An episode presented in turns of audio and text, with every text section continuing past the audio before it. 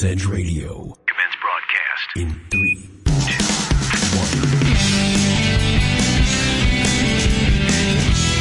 You're listening to The Edge. Everything bass fishing. Coming to you nationwide from the Bass Edge Studios. Here we are once again, loving me some Bass Edge Radio. That's right, Bass Edge Radio, October 15th. The show is starting now. What's up, Aaron? How's it going, bro? Uh, it's going well. A busy, busy time for, I think, for both of us, you know, trying to get my tackle in shape, get everything ready for this next tournament. I know you're doing the same, and certainly you're probably knocking the dirt off of your Mega Wear keel guard off the bottom of your boat, shining up your flex step, and polishing your skeg protector. And of course, we're talking about our partners at MegaWear Keel Guard. Be sure to visit them at keelguard.com. That's right. If you couldn't tell by my opening, the coffee is flowing this morning, buddy. yeah. Well, that's because you're excited to get out there and potentially sweat. That's right. I got the U.S. Open coming up, and we'll get to that. But more importantly, right now to me, is I got to let everybody know Central Pro Am Elite Series, Aaron Martin, as every fisherman always is never satisfied with their standing unless it's number one. But but you, you ended up 20th place for the year. Dude, you got a big tournament coming up in a few days. You're going to Pomme de Terre in Missouri, fishing the classic for the Pro Am Elite Series. 40 guys gonna win. Someone's gonna win. Hopefully, Aaron Martin a nitro boat. What do you think, bro? You ready for it? I'm ready. I'm excited. It's a great time of year, right? Late October, leave uh, out on the 22nd. Uh, neat thing about this one is two days is on Pomme de Terre, but then we do not find out where the final day. You have to make the top, uh, I believe it's the top 12 or top 15 cut. They will thin down the herd, as we like to call it, and you'll either be making the Walk of Fame or the Walk of Shame to advance on to a mystery lake that none of us know where we will actually be going. So, uh, big, big different twist, but you know what, Kurt? When you've got a nitro boat on the line, uh, it's always nice to add a different layer of competition to it. That's right. You could say you got a 1 in 40 shot, although if Vegas were odds, I'm going to say you've got a better chance than that because you have done so many Bass Edge radio episodes. You have knowledge that most only wish they came across. So I got my money on you, bro. I can't wait to see what happens. And um, I'm looking forward to seeing those Facebook photos of you with that brand new Nitro winning this tournament. yeah, yeah. Well, I tell you what, you know my history with social media, but I will make a Facebook post when I win that thing if that actually happens. That'll be that'll just be our side bet. But you've got a big event coming up. Actually, the US Open, right? I mean, conditions can be tough, can be brutal. Big lake, big body of water against some of the best sticks in the United States. So, talk a little bit about that. Yeah, dude. So, I am super excited. For me, this is one of the iconic bass fishing tournaments of just bass fishing history in general. Uh, you look at the past winners, John Murray, Rick Clunn, Mike Folkestad, Byron Velvick, uh, Aaron Martens, uh, Cliff Pirch. I mean, on and on and on. Dave Gliebe, you know, throwbacks. So, uh, dude, I am super stoked. I've never been to Lake Mead. I'm excited about the whole entire event, excited about the last couple days and practice. And man, I'm just excited to get this thing going, man. I mean, it's the freaking U.S. Open. So, really cool format. You've got the AAA side and the pro side. It's a shared weight deal. So, um, really excited about that as well. I've never fished in a tournament like this. So this is going to be a lot of fun. We're doing some promotion here with Hayabusa Fishing Hook, so that's fun as well. We'll be seeing everybody at the sponsor showcase and doing a lot of fun like that. But uh, the fishing itself, I think, is going to be a little bit better than some of the other U.S. Opens. It's a little later in the year. Typically, they've been fishing this tournament in the heat of the summer or in that September time frame, and now they've moved it into October. It's really allowed a lot of other guys to be involved in the uh, tournament this year. Some of the national pros, you know, FLW guys like myself, and many guys from the Elite Series side. So big event, U.S. Open. Make sure you check it out. I think that all of the weigh-ins will be live either on onebass.com or they're the guys from um, Bass Zone are helping out with everything. So of course, Mark Jeffries, Matt Pangrack helping them do the live stuff. So you might be able to see some of this on Bass Zone as well. But um, yeah, man, U.S. Open. I'm ready to rock and roll. Should be fun. Speaking of rocking and rolling, let's head over to the protecttheharvest.com tackle tip and let's keep this thing moving forward. We'll be right back.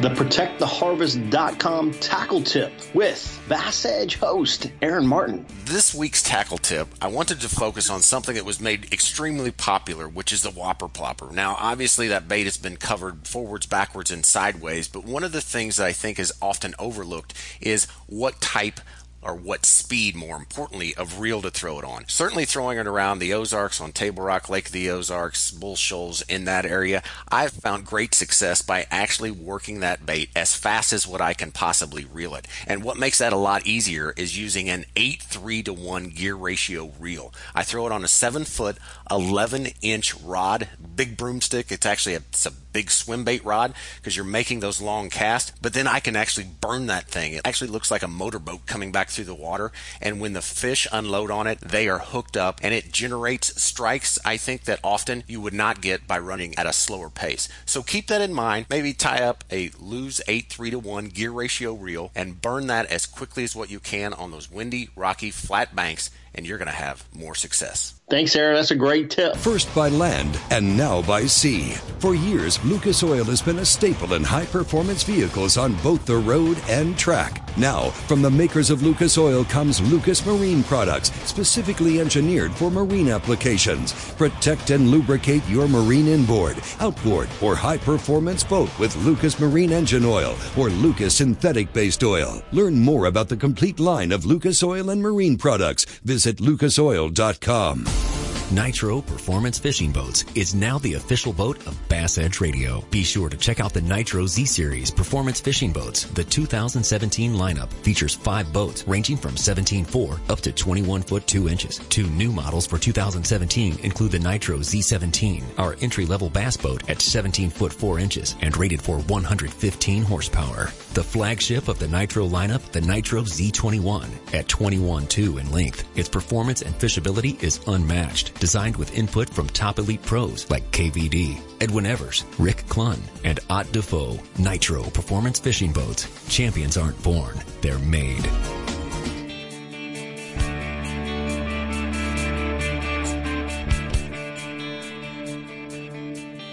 We're back and uh, talking about a little bank kayak fishing stuff here, Aaron. We got new products on the table. Absolutely. I have not had the chance to put my hands on this, Kurt, but uh, I understand when we get all those listener questions in, you know, talking about the bottom composition or that they know that bass are in the particular pond or in the stream, perhaps that they're fishing, but maybe because of mobility you're a little bit limited. This could be the saving grace. This is definitely the saving grace. Lowrance comes out with a castable sonar. They're calling it the Fish Hunter. And uh, this castable sonar actually goes through a Wi Fi connection between the transducer and your smartphone or tablet gives you the water temp, depth, bottom contours, images of fish and structure. Man, this thing is super cool. So if you're a bank angler and you're wanting to know, hey, where is the brush pile out here? I'm feeling this thing. How far does it go? Or you don't know where some cover is or what the depth is. You know,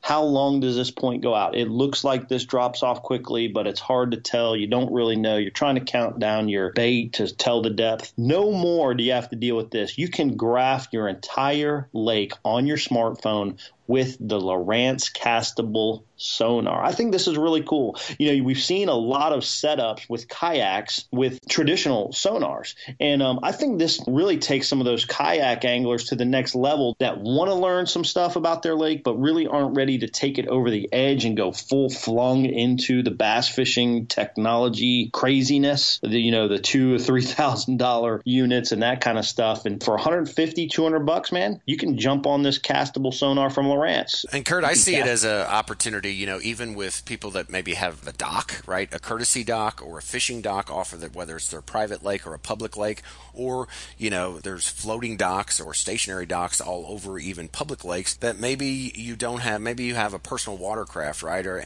and you're standing off the end of your dock trying to make a cast or as you're walking down, you know, hitting some of these docks. Just think how important of a tool that can be just to understand maybe the creek arm that you're in or standing out off the end into that dock and wondering, why do I always catch fish? Is there a brush pile out there? Is there a rock pile? So, as we know, knowledge is power. it, is totally. And you can actually create your own custom map with this system, you know, so that it's going to show you the contours, you know, and show you what's going on underneath the water. So let's say that you live on a small lake or that you constantly fish your local pond or whatever it might be. You could use the Lowrance Castable sonar to make a map of this particular lake so you can have detailed information. That way, what can you do with that information? Know exactly where the fish might be moving to or moving from based on seasonal patterns. So, a huge way for you to maybe understand, like you said, that creek that you live on on a particular lake or that particular creek that you fish often because it has good access for bank fishing or kayak fishing, or also that local pond that's around the corner that's,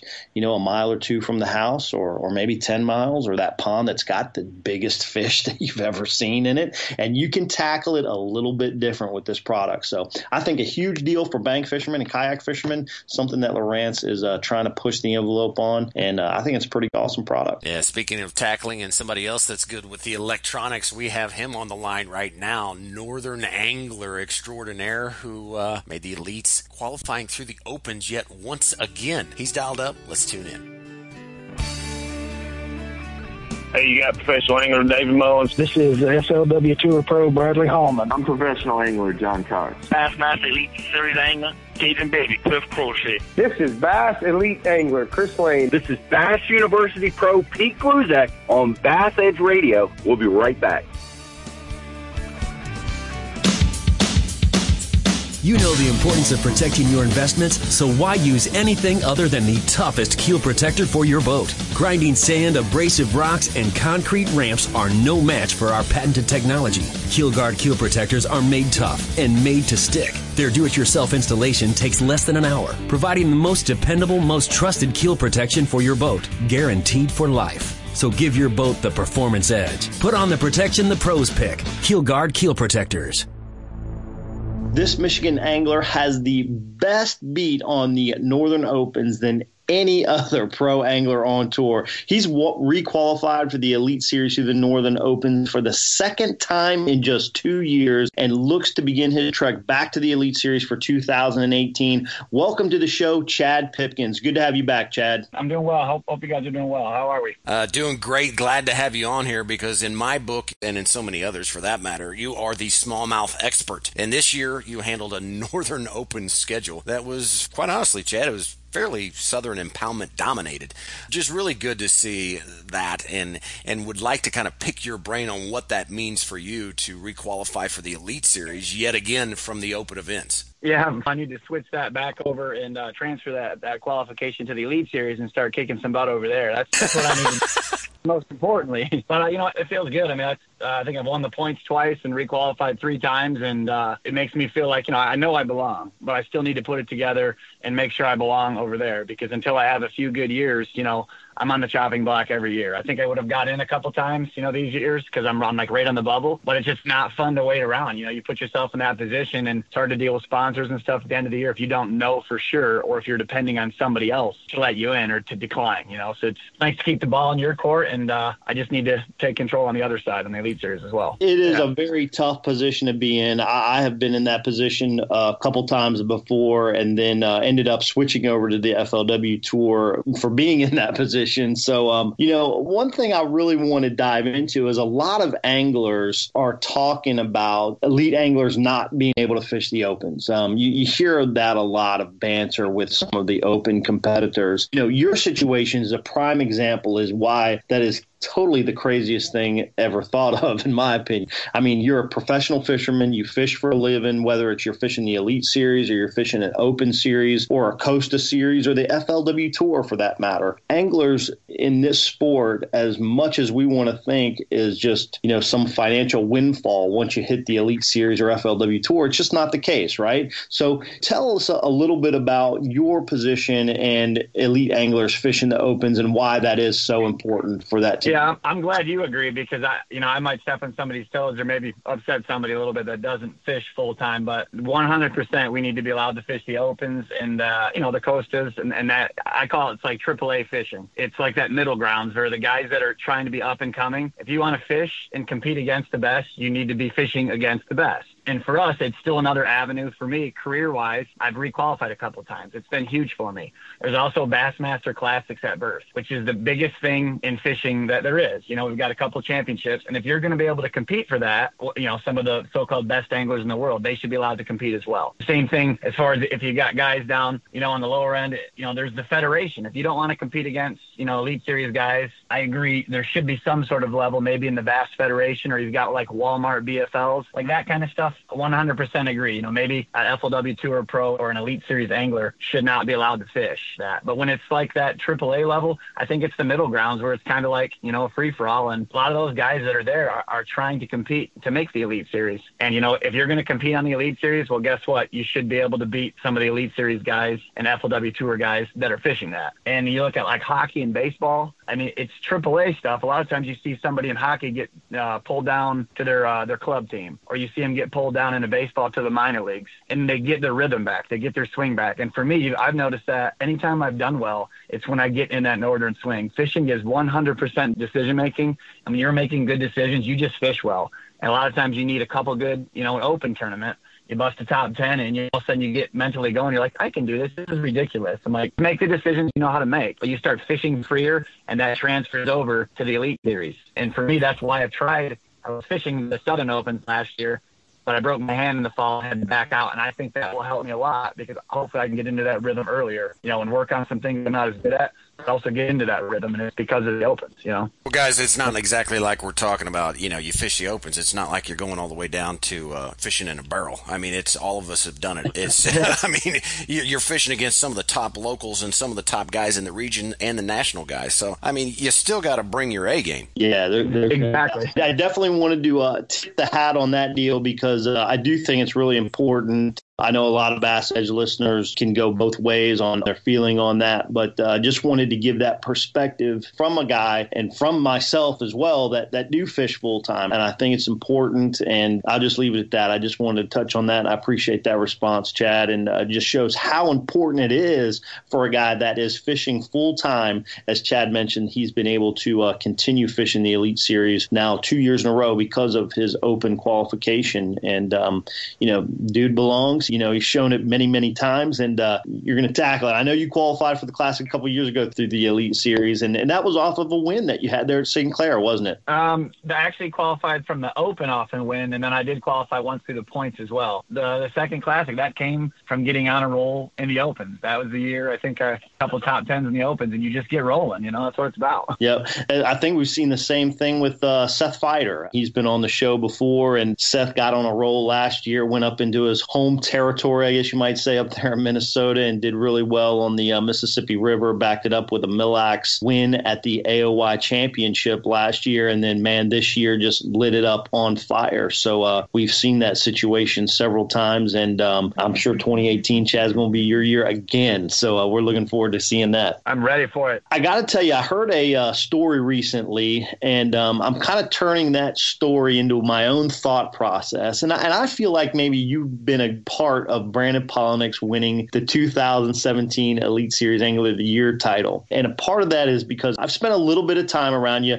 You're always the most positive guy ever. Whether you've had a tough day, a great day, you could never tell what your day was like based on fishing because of your attitude, because it's always the same. It's always super positive, very upbeat. And um, I feel like, you know, I've heard this year through some of the other elite anglers that you rubbed off a little bit on Brandon Palaniuk and and uh, kind of kept him in a good positive aspect throughout the year. Tell me how important it is to you to keep that positivity and what it means for you and your performance in this game. Well, if some of that positivity did rub off on Brandon, I, I hope next year some of that uh, the decision making will rub off on me. We can you know split the difference. but I, I mean, I think it's huge, man. Like I said before, in fishing, decision making is 190, you know, 95 percent of the game. I mean, if you make the right move you will catch fish. But if your head's not clear, you're not going to catch fish, you know, and, and that the same thing goes like on the sponsor level. Like people like to be around people that they enjoy. People like to be around positive people that make them feel good. Nobody wants to be around somebody that's a stick in the mud that, that drags them down. So like the way I look at it, man, we are fishing for a living. One of the coolest things you could possibly do. Yes, you're going to have some terrible days that I would rather be doing any other job because one, the other jobs are going to be paying money and we might be spending money. But in the end of the day, you're still getting to do what you love to do. And dude, you just got to be happy about that. And so you look at it like every day you learn something, every day you have a good day out there. But if you don't catch a few fish, it's not the end of the world. You need to pick your head up and get after it the next day. And I just feel like that's how you get out of those slumps. Like guys get in slumps for like years. And I think that's part of it. You get negative, you get down on yourself. But if you can stay positive, maybe your slump only lasts an event or two events or maybe a half of an event, but you, you get back up, ride the horse, and keep rolling. That's good stuff right there. You know, and Chad, here we are uh, talking about positive things. I'm assuming the latter part of October is bringing some great fishing up there in Michigan. What, uh, you know, smallies that were four pounds and probably now five pounds. What, what are your favorite techniques to chase late fall smallmouths? Yeah, I mean, uh, it's funny. A lot of the same techniques work, you know, drop shotting and tubing and stuff. But the cool thing about it is a lot of times those fish are feeding up in the fall. So you can pick up a big swim bait or a crankbait and really cover some water because if you get around them, they want to eat. Sometimes they group up tighter, so maybe they're a little harder to find. But when you do find them, you can just blast them and just catch not only big fish, but catch piles of fish, which is never anything wrong with that. You use a lot of spinner baits and stuff, jerk baits. Uh, you talked about big swim baits. Can you go a little bit more in detail about some of those maybe bigger fish techniques yeah. that you like to use up there this time of year? Yeah, for sure. Like for me, I, I love throwing a crankbait. Obviously, I throw that little DC 300 from Damiki, and I, I just it's about covering water in the fall. Whether you're throwing a swim bait or a crankbait, you, you want to cover the water to find the fish because again, they're going to eat. You know, if, if you're throwing a swim bait, you know those fish a lot of times move shallower in the fall too, which is nice because the bait moves shallower. So you don't have to be out there dragging a drop shot around because sometimes in the summer they just get kind of lethargic and they're out there, but they're just milling around and you just got to get one to bite or hit them on the head. In the fall, they want to eat. So like they're going to chase your bait. So yeah, you can get up and, you know, cover some grass edges or some shallow rock lines, whether that be with a swim bait, you know, a spinner bait or a jerk bait. But generally it's something that is you know, moving or mimicking a shad, which is primarily the forage that they get going on in the fall. Right. You know, one trend we saw here toward the last couple of elite events is big baits. Uh, you saw the Lee boys, uh, I think it was Matt Lee that started and kind of shared it with Jordan, but he was throwing one of the, you know, some kind of like big fluke style bait from Strike King. And then, you know, Keith Combs was over there at Mille Lacs and uh, he was jacking them with a one ounce football jig with a full size rage crawl. You were talking just a minute ago about throwing some big swim baits for smallmouth. Is there a trend to move to a bigger body bait to catch bigger smallmouth so that you can either one just target a bigger fish or two win more events? Yeah, I think there is, but I think like anything else, it, it goes in cycles. I think the big thing is it's just different. They haven't seen it a lot. You know what I mean? And it's same thing like I had buddies that won a ton of events on St. Clair the last couple of years throwing a teeny little spy bait. Well, it's a small spy bait. It's not like a huge profile, but it's just something unique. I mean, pretty much all the time when we're on the water, when we think we're around fish or we're marking fish on our graph, we are. They're down there. They just choose winter when they don't want to bite. So if you can show them something different sometimes, it's like a big giant crawfish meal or like that big perch meal, you know, resembling like the, the larger fluke style bait that those guys were drop shot. They just, they don't see it a lot, and I think that gives some of those different strikes. But in the end of the day, sometimes it could be if everybody starts doing that, you're still going to get some bites on some of those smaller baits and catch big fish as well. You know, that's true. And one other thing I wanted to tap into your mind here, being the smallmouth expert you are, is um, the tube versus the drop shot. Right? I mean, uh, the tube kind of long forgotten. You know, we saw a couple years ago. I think it was actually you and and maybe JBD were cracking a tube out on the St. Lawrence River to uh, have you know a high quality finish. But really, it kind of is way in the background compared to a drop shot. And then Jason Christie, of course, won. St. Clair this year, uh, dragging a tube on a bait caster. Anyway, I wanted to get your opinion. Drop shot versus tube. When to use it, how to kind of look at using it, and what are some of the variations of the two that you seem important to have success with them? Yeah, for sure. They do. Sometimes they, you know, it doesn't matter what you're throwing down at those fish, but, but other times it's very specific. And the big thing for me is, you know, I like to start with a drop shot because your hookup ratio to landing ratio is probably like 95% or better. I mean, most of the fish you get to bite, you should be catching. In tube, I've tightened up my, you know,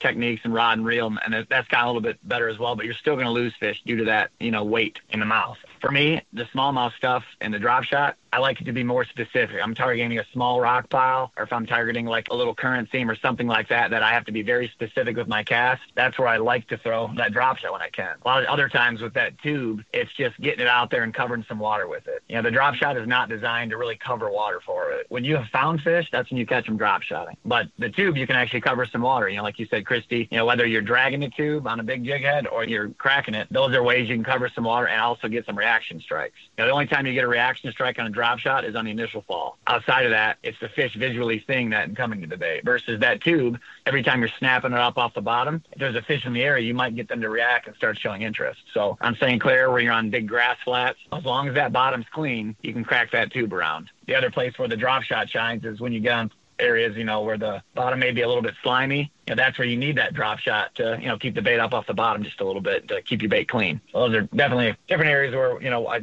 throw one versus the other. Well, that's a great tip. I think a drop shot in a lot of anglers' boxes. The tube has left the building a little bit. We need to re-enter that into uh, a lot of tackle boxes going forward. So uh, for all of you smallmouth gurus in 2018, don't forget about that tube. And uh, those are some great tips, Chad. Appreciate that. Bass Edge Radio is going to take a short break as we chat with BASS elite angler Chad Pipkens in this episode.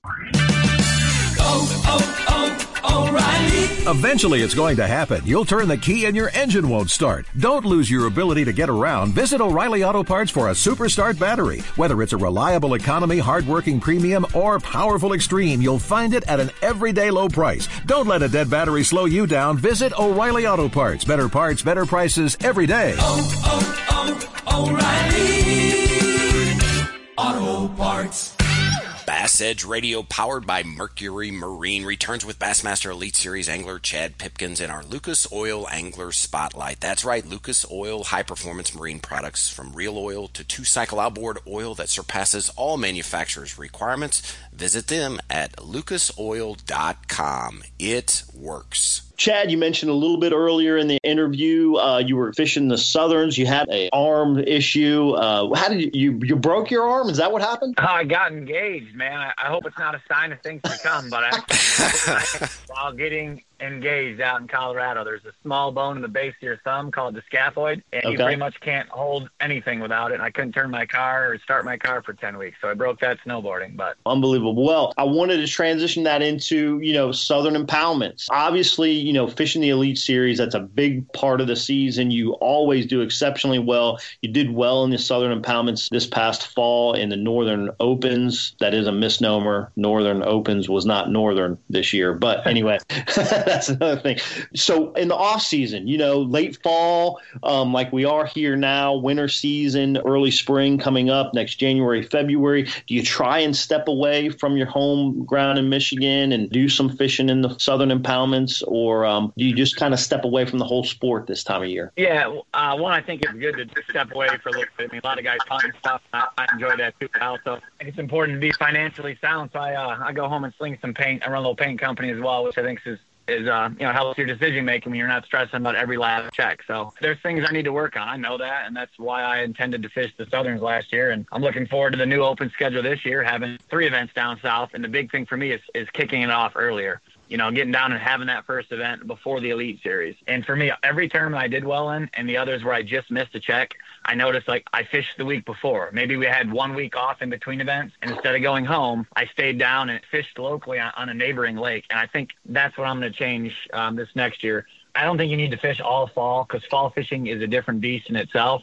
But I think it's important to get down there and to kind of get in a rhythm, you know. And maybe we're going to Toledo Bend, let's say. Maybe I slide over to Rayburn and spend a few days, you know, before that tournament. That way, I've got a few things in my mind because it's just such a small margin between good and bad. I mean, the events where I finished 80th to 100th, like it's right there, and it's it's frustrating, but it's good because it's not a big change. I need to right. pick up on something a little bit quicker, and I think you know, fishing like you said down south a little more, that's going to let me make that decision maybe the second day in practice as opposed to the end of the first day of the tournament. You know, it just seems to take me a little longer, but I'm going to get over that, and it's going to be good. I totally think you will, Chad, and, and which I guess bodes for the question. You know, a lot of guys have moved from the West Coast out east, completely relocated geographically. Have you ever thought about, you know, taking a hiatus and picking up and moving for a year to go through all the seasons and really concentrate like some of the other anglers have done to actually live on a lake down south? Or is that something you kind of feel you can do it from afar? I mean, I have, but I just at this point in my career, I don't think it would benefit me a ton because I still I don't, I don't want to fish every day. I think it's like when I'm there, I'm ready to fish dark till dark, 16 hours a day. Like I'm jacked up. And I think if you fish every day, like you lose that motivation a little bit. So I want that drive and that fire, but I do need to fish more. But I think for us, you know, with the schedules we have fishing full time on the Elite Series, I mean, it's the same question. Like everybody's, oh, the fish biting on St. Clair, you catch them. Like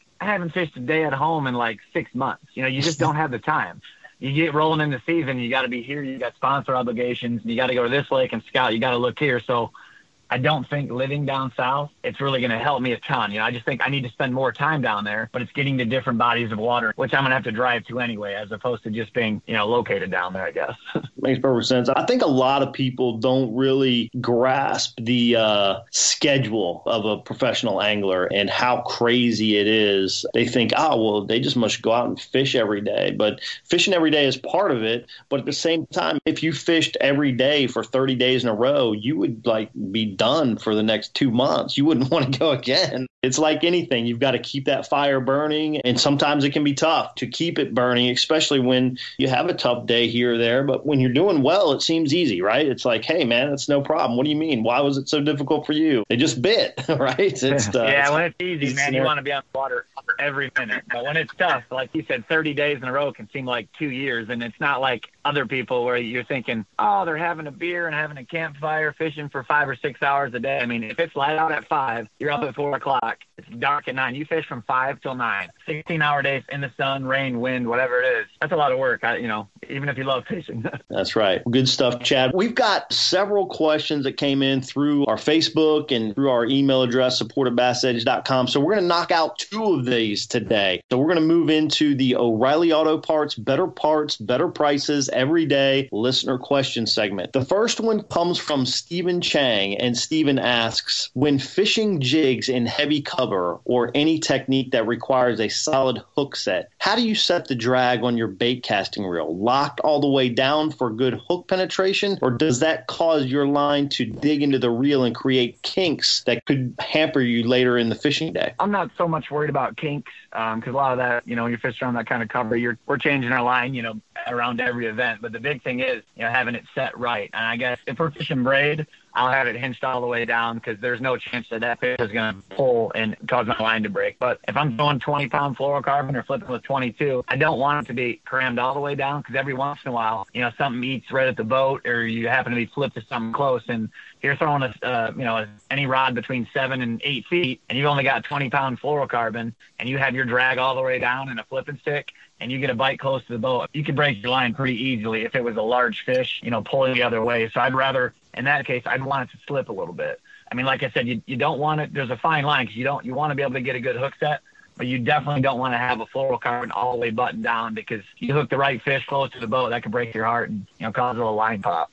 yeah, that's a great answer to uh, Stephen's question. The second question, another good one here from Jamie Watson, and Jamie asks, "What are good things to eat the night before a tournament that are good for energy and easy on the stomach. So I'm assuming beer is probably not part of that answer. Beer is probably not part of that. I should be really good at this because my uh, my future wife here is a dietitian, so hopefully I'll be getting better at this. But uh, big thing is you gotta have energy. Like you burn so many calories throughout the day, so you got to be you know well rested and have some energy. We like to have a, a good variety of foods too, fruits and vegetables. You know, salad's big, but you got to have I love meat. Uh, you know, I love carbohydrates, which you know, carbohydrates are pretty awesome. It gives you good stamina throughout the day. So like we eat a lot of uh, sweet potatoes, and you know, we're eating a lot of fish and stuff to stay healthy. And the big thing too is having the Road Mom uh, brand's future wife, uh, Miss Tiffany McCall. She takes care of us, and my my girlfriend Mel helps out over there, and they, they help cook and. That makes a big difference, man. When you don't have to come back exhausted and cook dinner, like it's it, dinner is ready, and eating healthy, and you can get to bed earlier. And that that's just that's been a big help too. So if you got that, uh, possibility. I mean, I would uh, definitely uh, roll with that if you have a chance to.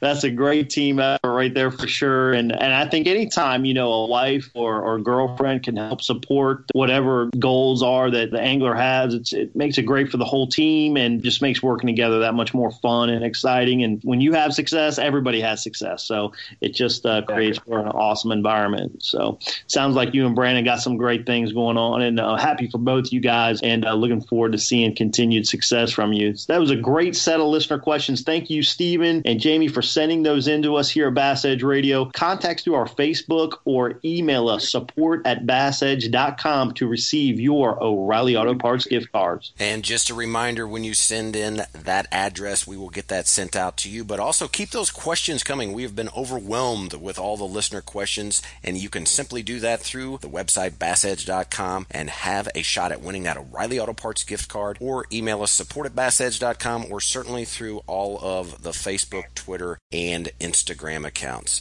Chad, once again, it was a pleasure having you here on Bass Edge Radio. Anything you want to leave us with as we begin to close this down? If you want to fish full time, work hard, you have a good plan, and dude, it's possible. If you look at a lot of like Brandon winning Angler of the Year, I mean, he, he said it like we all have dreams and everybody's got a different route, but the one thing in common that everybody's route have uh, is busting their butt. It does not happen with you getting a lucky sponsor deal overnight and and then you're just there. I mean, it's continuously getting things done for the sponsors you work for on the water, off the water, your job at home, whatever it is. It all comes together, but you just got to keep grinding. That's good stuff, Chad. We're gonna send you off with our little segment. Four last questions for you. Ice fishing, yes or no? Yes, for sure, but it's different. We're relaxing and maybe having a cocktail. We're just kind of kicking back.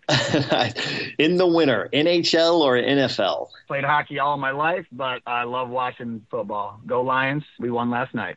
all right, that was my next question. Bears or Lions? I guess you got that one. yes, Lions all day long. I liked them when we were 0 and 16, and I really like them now. So yes. all right. What's the last picture you took with your phone? The last picture I took with my phone. Uh, I had my bachelor party this weekend. It is appropriate. It was at a bar, and it was a group shot of us having a drink at a bar, a sports bar. That's awesome. Well, thanks, Chad. Congratulations on your uh, upcoming new relationship there with uh, with the wifey, and uh, that'll be really exciting as well. So uh, appreciate you being here on Bass Edge Radio, man. It's uh, great to follow your career, and uh, always fun to talk to you. No problem, guys. Thanks for having me, and hopefully we don't have to have this same open conversation again in years to come. Maybe it can be, hey, you crushed on the Elite Series. That would be a good conversation to have. That's we look forward to it, buddy. Bass Edge Radio will return right after this message. Patented in 2000, perfected over years of testing and real-world punishment, the PowerPole is the ultimate shallow water boat positioning tool. Swift, PowerPole deploys in seconds from anywhere in your boat. Virtually silent, PowerPole won't spook wary fish. Secure in strong currents or gusting winds in up to 8 feet of water. Engineered to take it with a lifetime unconditional replacement guarantee on the spike. PowerPole, swift, silent, secure. Visit PowerPole.com to find a dealer near you. You know the importance of protecting your investments, so why use anything other than the toughest keel protector for your boat? Grinding sand, abrasive rocks, and concrete ramps are no match for our patented technology. Keel Guard keel protectors are made tough and made to stick. Their do-it-yourself installation takes less than an hour, providing the most dependable, most trusted keel protection for your boat, guaranteed for life. So give your boat the performance edge. Put on the protection the pros pick. Keel Guard keel protectors.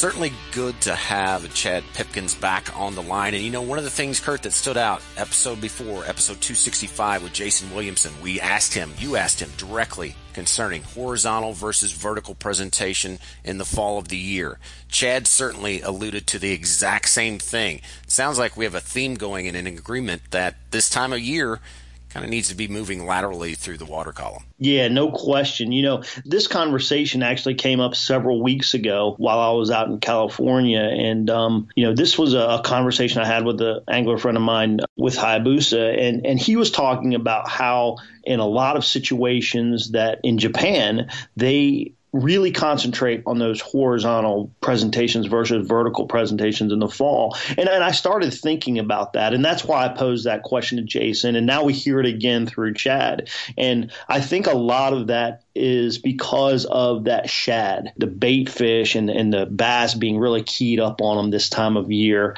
But I really feel like, too, again, it's a simplification of the fishing process, you know, essentially. If we know that there are certain traits or behaviors that the fish are utilizing in a seasonal pattern, we need to be able to capitalize on that and really focus our efforts in trying to work those types of techniques. And that horizontal presentation is definitely seems to be super key. It was key with Jason, key with Chad, some of our conversation as as re- reiterated with our last episode, and uh, certainly it was key with my buddy and his thought process on fall fishing as well. So, Bass Edge listeners, make sure you keep that in mind. That vertical presentation is good, especially when it starts to get colder, but a horizontal presentation, when I say colder, I mean real colder, like moving more into winter, that horizontal presentation this time of year is a key presentation to get more strikes, to cover more water,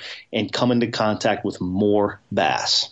Yeah, no doubt. And it's hard to believe it's not going to be that much longer. And we will uh, probably in the next few episodes start to transition into those type of discussions and type of talks. But uh, in the meantime, speaking of transitioning, we've got to transition towards the exit door because we are out of time. Thanks so much for tuning in. Bass Edge Radio yet again. We encourage you to send in those listener questions through our Facebook, Twitter, social media, Instagram, the website, you name it. It's out there. Get engaged. Some cool stuff going on on. For Kurt Dove, I am Aaron Martin, and we will see you next episode, November 1st, everybody. So long. Have a great week.